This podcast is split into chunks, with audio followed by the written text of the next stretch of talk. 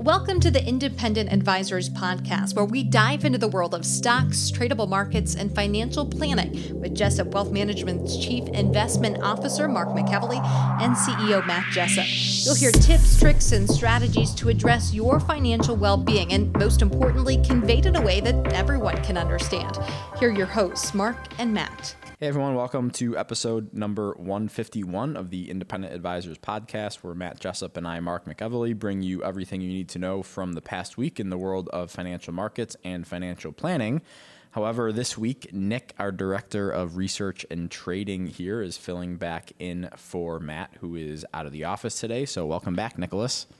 Good to be back as always. I'm, I'm filling filling in again. Yeah, it feels like you're starting to get more regular on this podcast. I here, know. I'm, so- I'm uh, getting called off the bench a little bit more. You are. nice. You are. It's a good Get- thing. Getting a little bit more PT.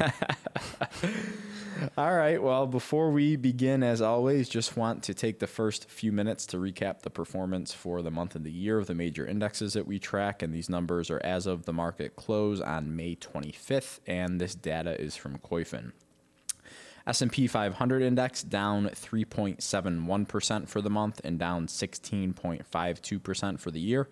The Dow down 2.6% for the month and down 11.6% for the year. The Nasdaq Composite Index down 7.79% for the month and down almost 27% for the year. The IWM ETF that tracks the Russell 2000 index down 3.36% for the month and down 19.65% for the year. Vanguard International ETF ex United States down 0.76% for the month and down 12.78% for the year. The three month T bill currently uh, yielding 1.04%.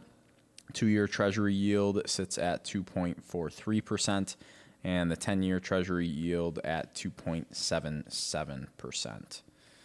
Uh, moving on to big headlines, uh, current events from the week. Um, I want, so I wanted to make a um, a note on um, one of the things I talked about last week, Nick, and that was missing like the best 50 days of the S&P 500 return and what that would do to your overall returns over the long term. So we talked about, you know, typically the S&P 500 has its best days when it's under the 200 day moving average just because there's a lot of volatility to the upside and downside.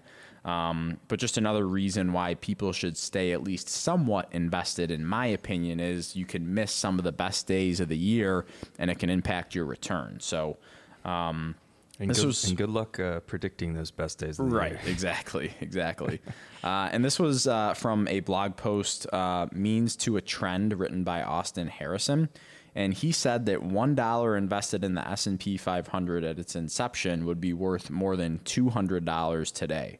If you missed the top 50 days, your one dollar would have grown to only four dollars and forty cents.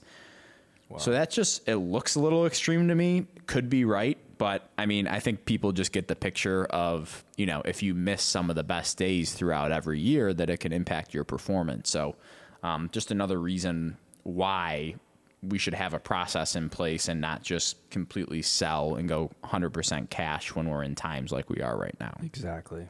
So- exactly. Couldn't agree more. Just wanted to uh, point that out because I said I would follow up on that topic, but I will let you talk about ESG funds. Yeah. It's one so of was- Jessup's favorite topics. Yeah, so I was telling Jenna I'll have to be careful not to get on my soapbox here because this is something I, that I can go on and on about. Um, but there was a an article in the Wall Street Journal. It was also on Bloomberg. I'm sure a couple other news sources picked it up, but it was titled, and this is from yesterday. It was titled "SEC to propose more disclosure requirements for ESG funds."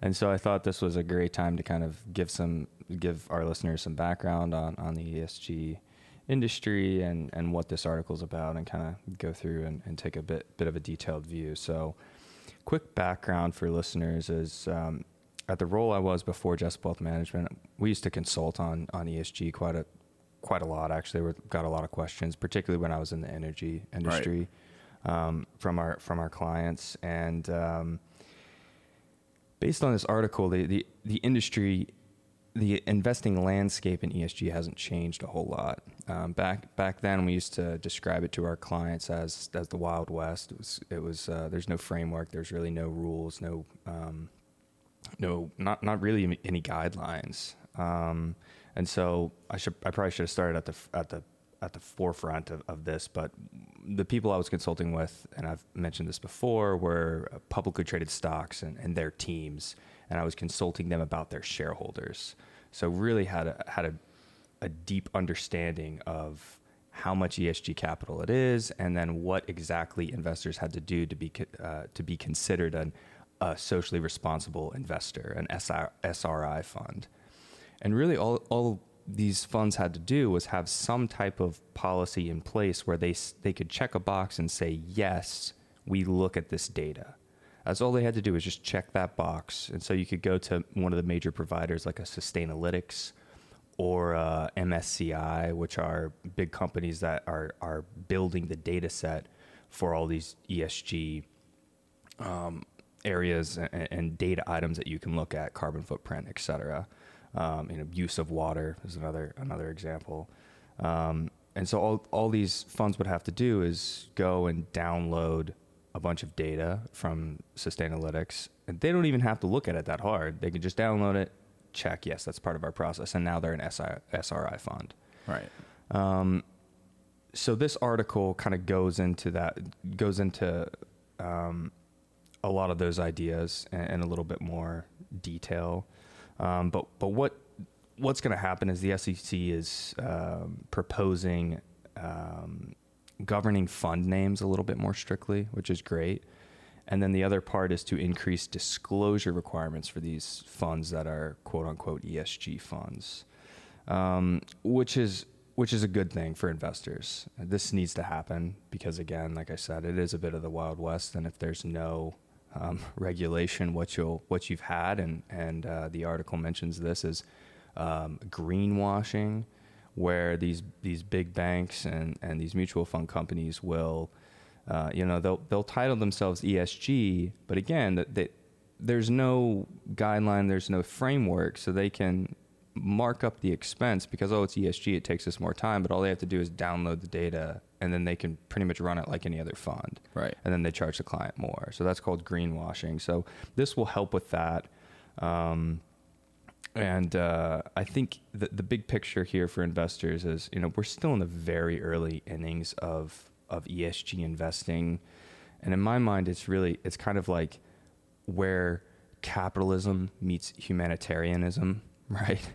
It's that weird crossroads, and and until there's a regulatory agency like the SEC that comes down and then in tandem with these other these other data providers like Sustainalytics, like MSCI. Another one is um, Principle for Responsible Investing. It's uh, uh, unpri.org, right? So until those kind of regulatory agencies combine with these other data building agencies to create a framework ESG investing is not going to change all that much, um, and it will be pretty minimal in, in the grand scope of things, as evidenced by the price action that we've seen this year with energy up and outperforming. Right? I mean, right, if, if exactly. ESG investors were pushing the markets around. you have to imagine energy would be outperforming the way it is. So right, exactly. It's a good thing. This this article um, and, and, a step towards that. And, and, it's a good thing for the individual investor just to be more educated as to what exactly they're investing in and to make sure that things like greenwashing don't happen. This is kind of well, yeah, and I think it's it. important for you know this industry to be more transparent on exactly what ESG means for their company, right? So because that can mean so many different mm-hmm. things, and uh, it's just to me it's it you know in the beginning it was a kind of a marketing gimmick to be like hey exactly. we can charge high, higher fees we're investing in socially responsible companies and that type yeah. of thing which is but harder because we have to look at more data right yeah. but if you really dig deep nick i guarantee you can find something or hundreds of things at uh, all these publicly traded companies that don't meet one or two of the ESG guidelines, right? Yeah, absolutely. So it's like, how far do you want to go? How far do you want to take this? And my opinion of the markets is that you shouldn't, and again, this might sound a little harsh, it's just my opinion. If you're in the markets for any other reason other than to make money, I feel like you're a little misguided because that's what the markets are there for, right? Yep, exactly. Um, and at what point do you, you know, uh, walk that fine line of being like, hey, I, I care about you know the environment, I care about companies being responsible, and I agree with that. That is 100%. I'm on board with that. Mm-hmm. But when that goes against your returns that you're saving towards retirement, like where do you draw the line? Yeah. Right. When it goes against your livelihood. Right, exactly. Yeah. So, Yeah. you know, do I know if energy is going to outperform over the next five years? No, I don't know. But if it does, I want I, I want to be involved in it. Right. Exactly. Yeah. So, um, just my two cents. I think obviously this is something that is not going away. No, um, and I think it's going to get more popular among investors, especially younger investors, Mm-hmm. because I think they have, um, you know, a lot more. Uh, they care about this stuff a lot more than previous generations. So I think it's something that everybody needs to be paying attention to. But like you said, I think it's just it's kind of the wild west right now, and there's not really strict guidelines around it, which I, I'm sure we'll get there eventually. But again, if you look at any publicly traded company, and if you dig deep enough, you'll find something that doesn't meet the guidelines. Exactly. And it, it will take so much time and effort to shift the landscape because again, it's it's that crossroads and of of capitalism and, and humanitarianism and the the financial markets are you know it's capitalism, right? Right. So it's gonna take a lot to shift that. Yeah. A lot. I mean it's gonna take mass amounts of of consumers um, wanting change and and like you said, like funneling their money differently, mass amounts. I mean, the majority of the market, regulation, and and more framework work between the issuers and and the companies I previously mentioned. So Right. very early innings. Yeah, exactly. And I have, and again, I want to make it crystal clear. I have no issues if a client comes to us and they're like, "Hey, I don't want to own um, firearm stocks. I don't want to own drug companies." That type Sure, of yeah. stuff, right? So, and we can work around that, but it's just being transparent and honest with them, and just saying that's that's completely fine. We won't do that. Or defense names is another big one.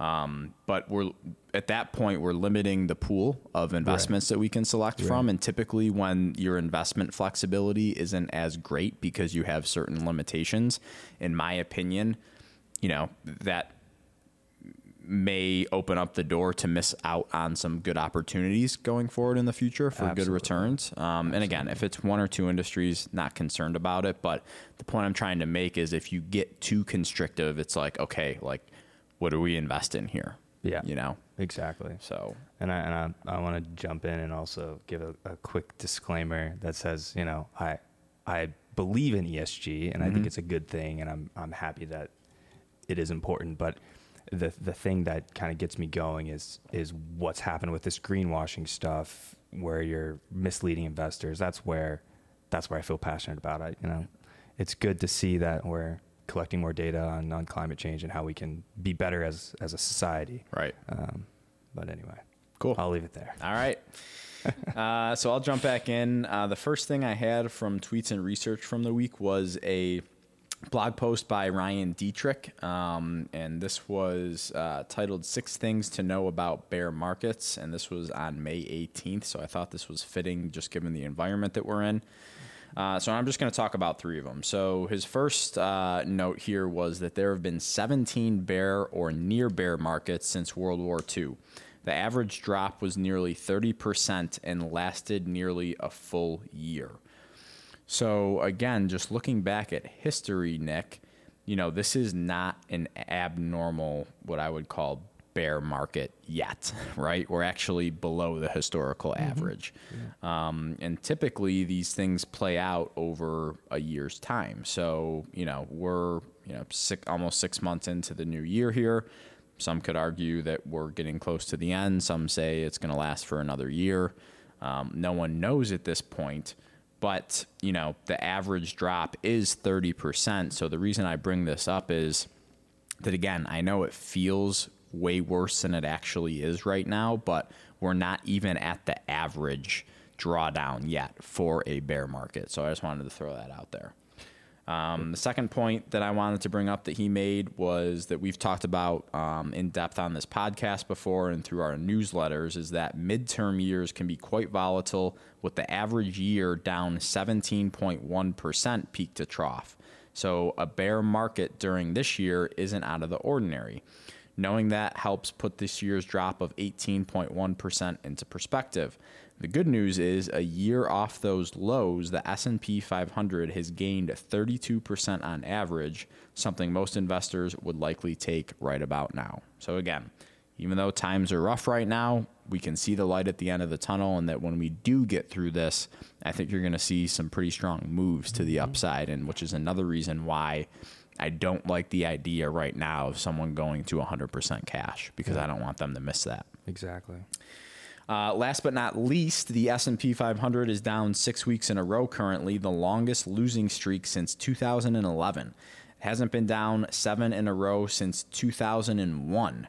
What stands out about this data is if the six week losing streak is down more than 10%, like this one is, then the future returns can be quite strong, up a median of 9.9% six months later and 29.2% a year later. So, again, um, you know, when we have weakness in the markets, it just makes the forward returns of the S&P 500, for example, that much greater, right? Um, so that was a nice post by our friend Ryan. The second thing I had was just uh, dovetailing off of that. Um, was a blog article by Peter Lazaroff. We've had him on the podcast before, and it was titled "Comments on Bear Markets." Um, so he uh, kind of talked about some similar things that Ryan discussed. So I just want to go over some of the things here. Uh, the first thing he said was losses are completely normal. They are simply the price you pay in exchange for higher expected returns. The table below looks at intra year declines, which are the red dots, and annual returns, which are the blue bars. Uh, and this data is tracking back to 1980. So he says drawdowns happen on an annual basis, averaging intra year decline of 14%, and yet annual returns finished in the black in 32 out of 42 years. So I'll have Jenna put this up on the YouTube uh, channel right now for everybody to see. But you can see, you know, intra year, how much was the market down from its peak and where it finished, right? So back it looks in like 1986 or 87, it was down 34% at the worst level, but it finished up 2% for the year, right? And the most recent version of this was COVID. It was down, you know, 34% and finished up 16% for the year. So just because, again, and I've talked to clients about this in depth, just because it's been a weak start to the year does not mean that it would be out of the question to finish the year in the green for the markets in general. So, um, again, drawdowns are a part of investing. And I know over the past couple of years, um, we haven't had very many drawdowns, so it feels different this time. But like Peter said, you know, the average year sees a peak to trough decline of 14% at some point throughout the year. Um, and right So now, that's I think the average spread. yeah, exactly. Yeah. And at the worst, the S and P 500 was down almost 20 percent. Now it's down like 16 and a half percent. So, um, so pretty average so far, in my opinion. And I would think that spread would be bigger based on this chart, but I guess Right. So yeah, so this is a this is a really good chart. So John will throw this up there. Um, it'll also be on our show notes at Jessup Wealth Management on Twitter, or excuse me, at Jessup Wealth Management on LinkedIn and Facebook, and at Jessup Wealth on Twitter. Um, but yeah, just a really good chart uh, here by by Peter to show that.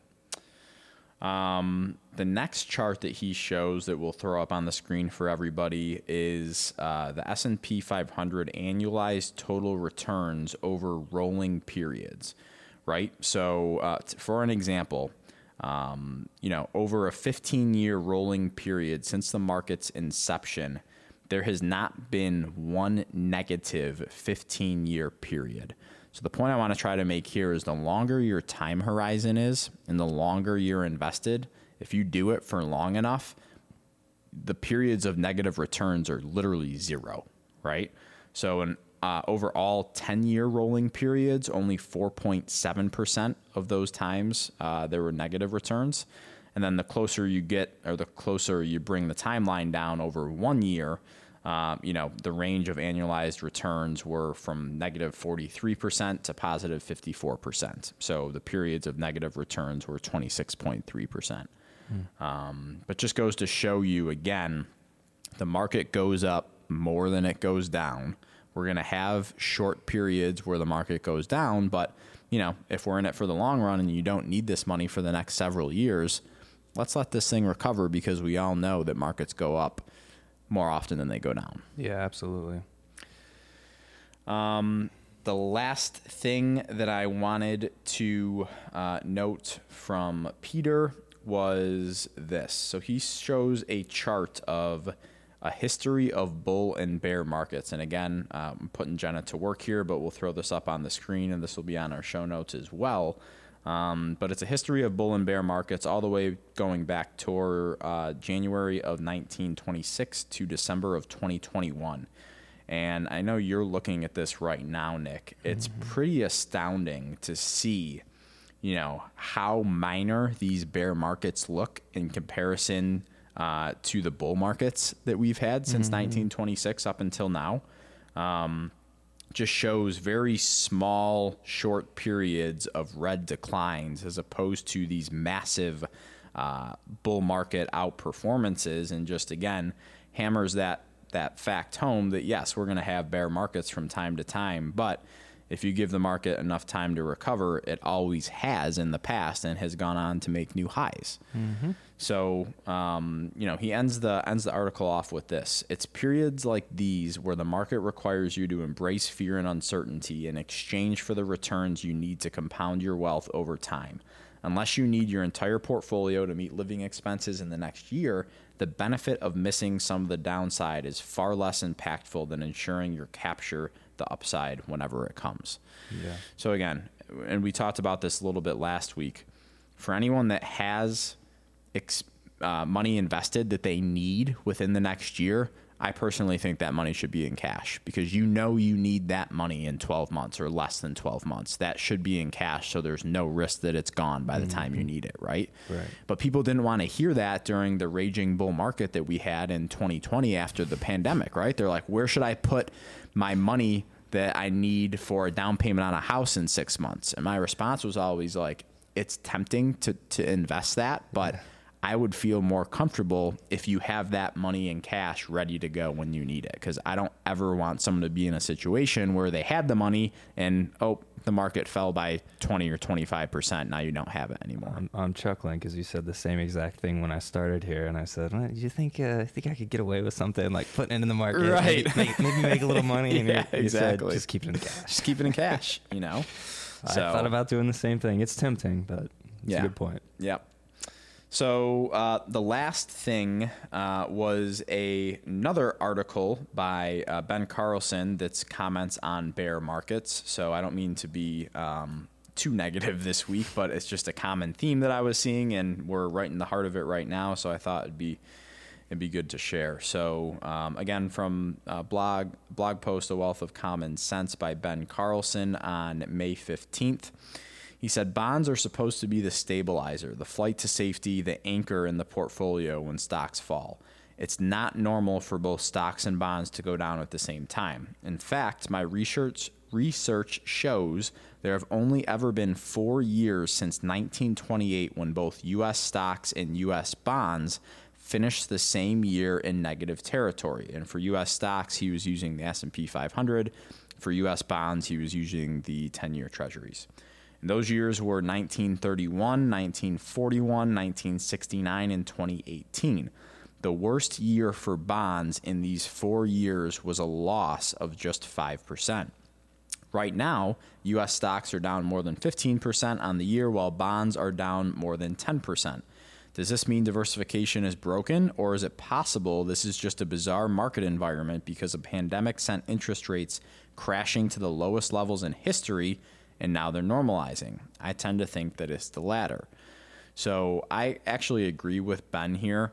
I think what you're going to see, Nick, is people are going to think that bonds are done being the safety net of mm-hmm. portfolios, and people aren't going to want to invest in bonds anymore during rough times.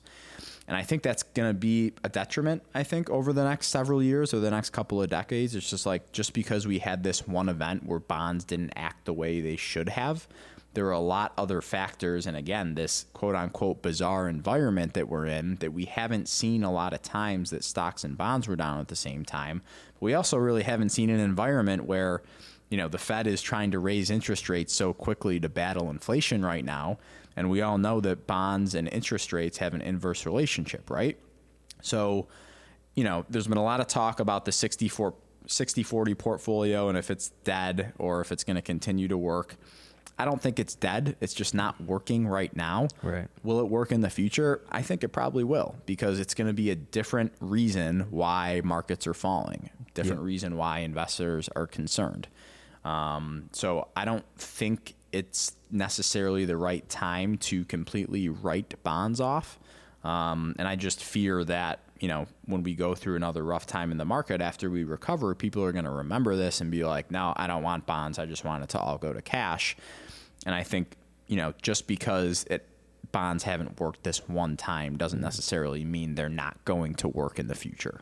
It's an anomaly, right? And mm-hmm. it's it's a very weird bond environment and and I listen to bond experts, um, guys, you know, fixed income traders uh, on Bloomberg and the morning shows that I watch and whatnot, and and a lot of the bond guys they talk about the normalization of the bond market and how it's not really a normal bond market right now because the Fed is has their hands all over it. I mean, if you it's if you pump all this money into any kind of market, you're kind of changing the freedom of the market in a way, right? right. So of course prices are going to act weird, mm-hmm. right? I mean, if you have a if you have one investor, which is you know in this case scenario kind of what it is, dominating the market for a couple year period, it's going to change the market dynamic. So um, the the the historic low interest rates, like Ben Ben mentioned, and you know you take that and combine with the Fed balance sheet, and it is unprecedented.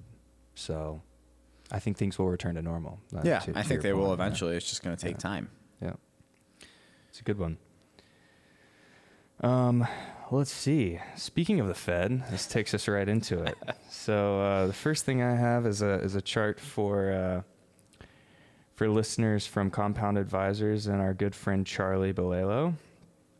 Uh, it's a research note from from 517, and it's uh, about the Fed being hi- uh, behind the inflation curve and it's a it's a chart here that shows uh, U.S. CPI year over year with the Fed's Fed funds rate next to it. And it's a good chart because I think it, it provides some historical context as to just how aggressive the Fed has to be, which is one of the reasons why the market is so angsty and selling off yeah. so aggressively, right? This chart kind of kind of sa- says it all and is a great follow up to to what you were talking about with the bear markets. Charlie says this The Fed has now hiked rates 0.75%, but they remain far behind the inflation curve, with the gap between CPI and the Fed funds rate at its widest level since 1974. In 1974, the Fed funds rate peaked at close to 13%. Today, it's still at 1%. Right. So that's, you know, going back to what Ben Carlson just said historically low interest rates. Um, and again, in this environment, it's it's pretty drastic, which is why the bond market is acting weird and stocks are underperforming. I mean, it's it makes sense, right? Yeah, it does, and I think you can clearly show, and we'll have Jenna put this on on the YouTube video as well. But I mean, you can clearly see here that that the Fed is indeed behind behind the curve, and yeah. you know everyone's like, well, why is why is the Fed being so aggressive, and this chart explains that. Yeah, um, they they have to. You, you know, know, they're no one, into a corner. No one wants higher prices, and like we talked about, I think, you know, people hate inflation more than anything else, and especially at the pump. And yep. the Fed is trying to counteract that, but people are just worried that they're too far behind. And by the time they raise interest rates to catch up, that it's going to be time to cut rates again, yep. right? And they're going to so shock you know, the economy. I think the fear is we're going to be in this never-ending cycle of like behind of like raising interest rates and lowering interest rates, right? Yeah. So um, yeah, it's a great chart. Yeah, and, and when if if any listeners are out there and they're thinking, well, gee, how could the Fed miss this? I mean, just look at the chart. What were they What were they doing? I'll take you back to the to the famed word of transitory. if you guys remember, you know, six months ago, yeah, a year ago, probably probably closer to a year at this point. Mm-hmm. And after COVID, when we had that big V V uh, recovery in the stock market, you know, inflation started taking off, and the idea that was being tossed around by all these economists was that this inflation was transitory, and it was just a reaction of those massive spikes we saw across the entire globe and, and but the financial system, you know, cash, of, of the personal consumer, supply chains, et cetera. And they thought inflation was going to come down, and it obviously didn't. So that's why they're late late to the party. So Right, exactly. Quick And I- reminder to, to listeners on Yeah, that. absolutely. You know, and I and I thought it was going to be more shorter lived as well. Um, but it just goes to show you, this is why I don't like um, predictions. Yeah. Because even the Fed, the chairman of the Fed, thought it was going to be transitory, and it wasn't. And he's who's more qualified to have an opinion on that than anybody else in this country. Yeah, exactly. Right. So that's why I don't like putting you know predictions out there on what is the market going to do over the next six months no one has any idea i don't have any idea you don't have any idea jenna doesn't have any idea the fed chair doesn't have any idea Clearly. right so i just want to throw that out there as that is a reason why i do not like that stuff Yeah, so exactly. And uh, and that's not to throw any shade at the Federal Reserve or Chairman No. Powell or anything. These these economists, they're brilliant. They're brilliant guys. Um, sometimes they get it wrong. Or, Mm-hmm. we're guys and human, gals. yeah. Uh, you know, sometimes these brilliant economists get it wrong. It's all right. Um, the next thing I have is is an update on the personal savings rate. This is also from Compound Advisors, and it's a chart on U.S. personal savings rate percentage. And it's a good one. It shows uh, the first stimulus check, the second stimulus check, and the third one, and then it shows where we are now. Which you know the chart says it's at the lowest level since 2013. Yes, technically that that's true, but the way I look at this chart is okay. We're back in a normal range from that personal savings rate we saw in, in the pandemic. Um, but but the comment that that Charlie made was this: How is U.S. consumer spending still so strong despite inflation outpacing wage gains for 13 straight months?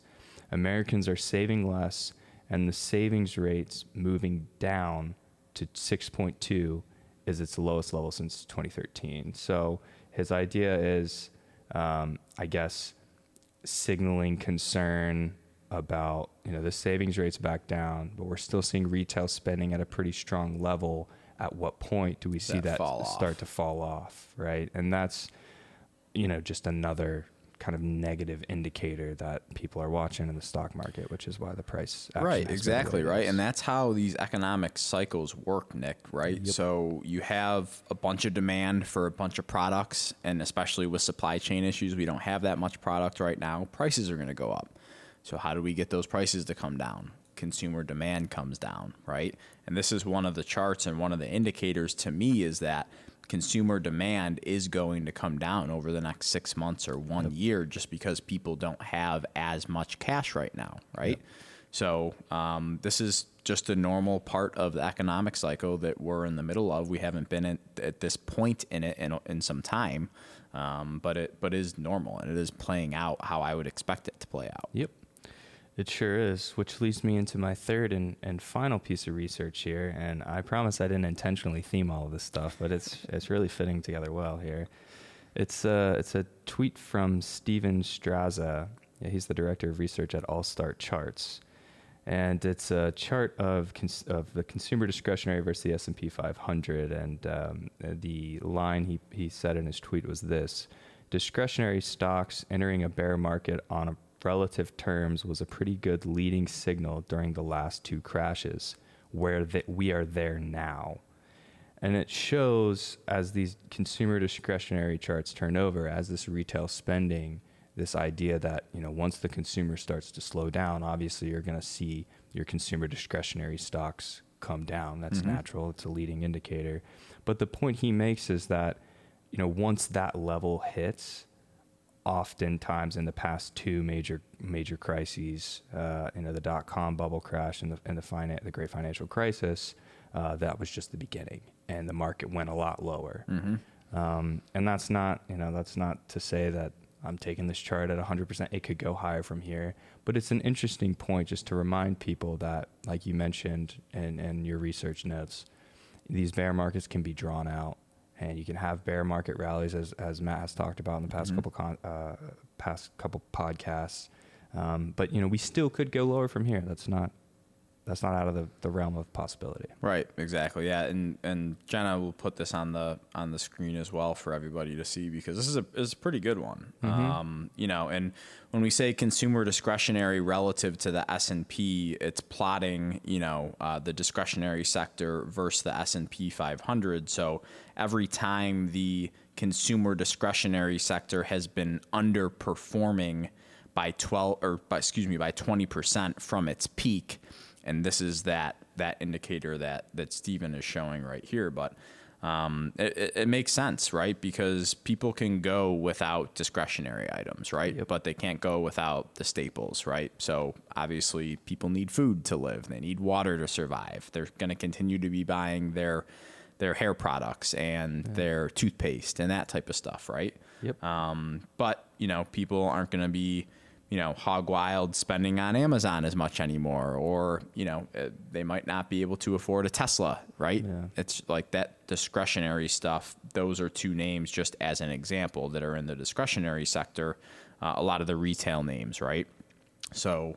Um, again, something that makes sense to me with the savings rate coming back down to normal, with the inflation that we're seeing right now, mm-hmm. it makes sense that discretionary stocks are getting hit because of where we are in this economic cycle.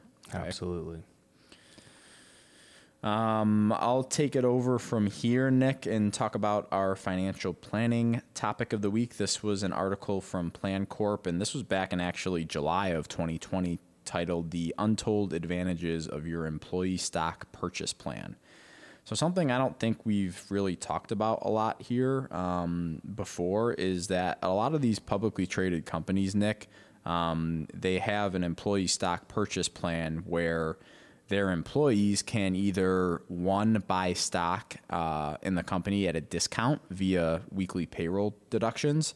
Um, or they can buy up to a certain amount of stock every single week or every pay period at no discount.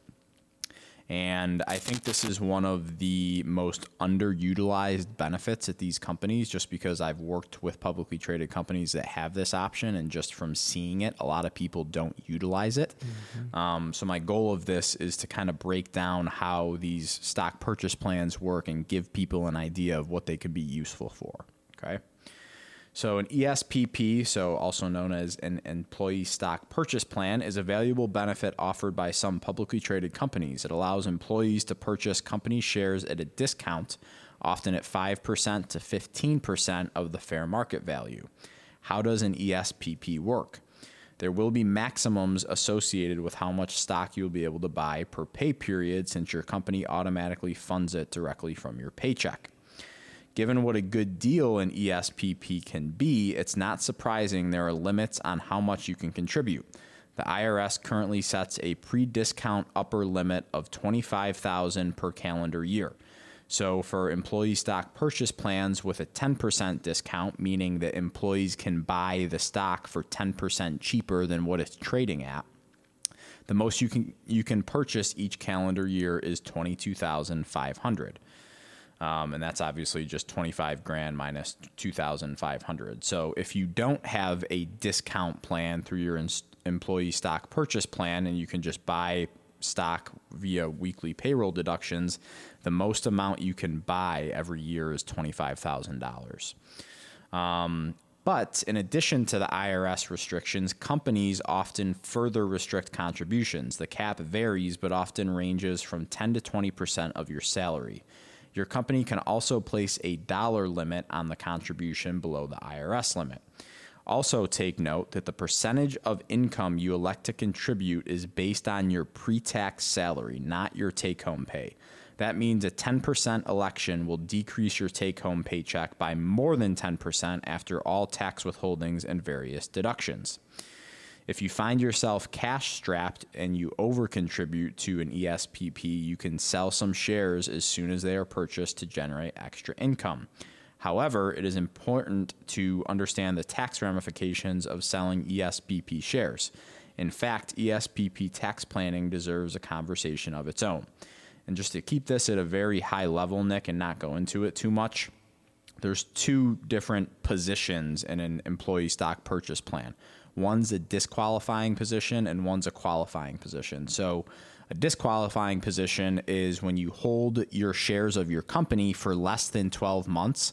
All of that, including the gain off of the discount you got on the fair market value, is taxed at your ordinary income, right? So there's an mm-hmm. incentive there to hold these shares for longer than 12 months. Just opposite of that, a qualifying position uh, is when you have shares that are held for at least one year after the purchase date. Those gains are taxed at your ordinary income tax rate. However, the company discount is always taxed at your ordinary income level. Okay. So when you're buying shares at a discount, whatever that discount is, that's going to be taxed at ordinary income mm-hmm. when you sell your shares. Okay. Uh, getting to the meat and potatoes of this is what I wanted to talk about is using the ESPP to fund your financial goals. So, you know, one of the things that we talk about when we we talk with employees of publicly traded companies, Nick, is, you know, if you're saving for a down payment on a home or you're saving for a new car, or even if you're just trying to save to build up your emergency fund to three to six months living expenses, why not do that and get a discount in buying your own company's stock to where you can go ahead and sell that and fund your down payment on your home, a new mm-hmm. vacation home, a new car, rather than taking out a loan for five, six, seven percent and eventually paying more than right. what you need, right? right yeah. So this is just a way for someone to save for near-term goals. And what what else that I've seen from publicly traded companies, if they don't offer for their employees to buy shares at a discount, they'll do like a match, kind of like a 401k. So, yeah, you know, yeah. people can contribute up to $400 per pay period of their um, pay to buy company stock, and that company will match them up to 5% or 10% of whatever they're contributing. Mm-hmm. And at that point, that's just free money. That if you're not taking advantage of that and maximizing that out, you're just missing out on free money because you can turn around and sell that stock right away and move it to your bank account and just take the match, whatever the company gave you, and you have automatically five or 10%, whatever the match is, yep. more than if you're just saving money every month directly from your paycheck into your savings account. Right. Right. So it's giving you that extra bump to get to those goals quicker. Um, so Peter kind of notes, you know, three three different ways to to use ESPPs uh, in in retirement planning and financial planning. Number one is supplementing your cash flow. And he says when you first enroll in an ESPP, it may hurt to see that chunk of change coming out of your paycheck, but if properly managed, you can ultimately end up with more after tax pay compared to not participating. Uh, number two is saving for near term goals, kind of what we just talked about. So uh, they can help quickly fund near term goals like buying a home um, in the next year or two. And he says, even after tax, your rate of return from selling vested ESPP shares as soon as you receive them should be many times higher than today's highest yielding savings account. It's like adding a Powerball to your savings every time a new batch of stocks vest in your account. Number three is investing towards long term goals. ESPPs can also help you reach longer term goals such as retirement. Whether you hold company, company shares as a small part of your portfolio or diversify them periodically, the compounding of ESPP can add up quickly. For example, if Alex consistently contributed $450 every paycheck for 10 years, that could add up to as much as $200,000 pre tax. Um, so, again, you know, these employee stock purchase plans are another really good way so that you ha- you can even use it as like an emergency fund. Mm-hmm. So if you needed money, you could sell the shares and take right, that money yeah. and do whatever you need to do with it. But it's a really good way for people not to have to take out debt like personal loans or even worse 401k loans. Yeah. Because that's what I've seen. Most most employers uh, offer the ability to take 401k loans, and yeah. I wish they didn't. Yeah, because mine, mine did. Um, you take that money out and it's losing the magic of compounding. It's not in there and growing there for you. Another uh, another uh, sticking point for me as to not take 401k loans is if you take your 401k loan, you're repaying that, right? Mm-hmm. And even though you're paying quote unquote yourself back, if you're repaying that loan, you're probably not contributing as much as you were to your 401k. And if you aren't contributing as much as you were to your 401k pre tax, that's artificially raising your taxable income because you get to deduct your pre tax contributions to your yep. 401k off of your tax return right? So there's a lot of different intricacies with taking 401k loans. And this is why, if people have stock purchase plans, I so highly recommend it mm-hmm. to just completely avoid ever taking a 401k loan because it is a massive difference yeah. in the ending value of your 401k if you take loans throughout your career. Yeah, it's, that's a big deal. Yeah. Well, try to avoid it if you can. yeah, exactly. So I didn't, again, didn't mean to get on a rant there, but um, definitely one of my my passions is going through and helping people with their uh, employee benefits plans, mm-hmm. and this is just one of the things that I see that is available to a lot of people that work for publicly traded companies, but it's not necessarily utilized as much as it should be. Um, and we're all about here, you know, during the good times, prepare for the bad times, mm-hmm. right? Uh, we go through cycles in the economy, so let's build up this company stock that you have so that when we enter into a recession, which inevitably we're going to be in eventually, we have a pool of money that we can access to get you through those tough times. Yep. Right? Yeah, love it. Um, so I think that's all I had this week. Nick, anything else you want to leave listeners with before we wrap up for the week? No, that's everything for me. Thanks for having me again. Yeah, absolutely. So we're uh, going to be heading into the month of June, uh, almost going to be halfway through the year here in another month or so. Um, again, just want to leave listeners with uh, I would anticipate more volatility over the near term. Um, typically, in midterm election years, markets tend to start to creep up towards the end of summer, early fall. And then, usually in midterm election years, most of the year's return comes in Q4. Yep. Um, so, again, uh, not abnormal for us to see this right now. A lot of other noise out there, but um, we will get through this, have a long time horizon. Um, it's part of the things we have to go through as investors in the markets. Um, so uh, we'll get through it, but we will be back with you next week for episode number 152. Hope you all have a great long Memorial Day weekend, and just like to thank everybody who has uh, served our country.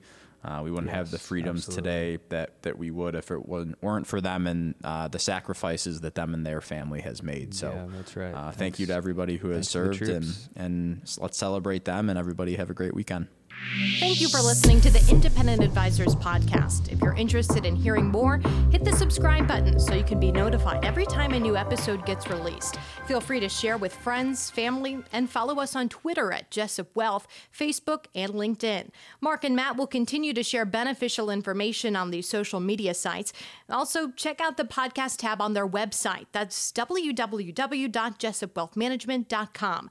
There you'll find links to every episode of the Independent Advisors. Have questions or topics you want to discuss on the show? Message us on Twitter, LinkedIn, or send an email with the words questions and topics in the subject line to inquiries at jessupwealthmanagement.com.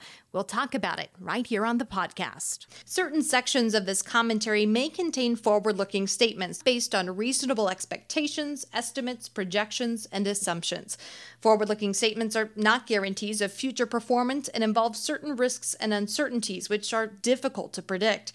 All indices are unmanaged and are not available for direct investment by the public. Past performance is not indicative of future results.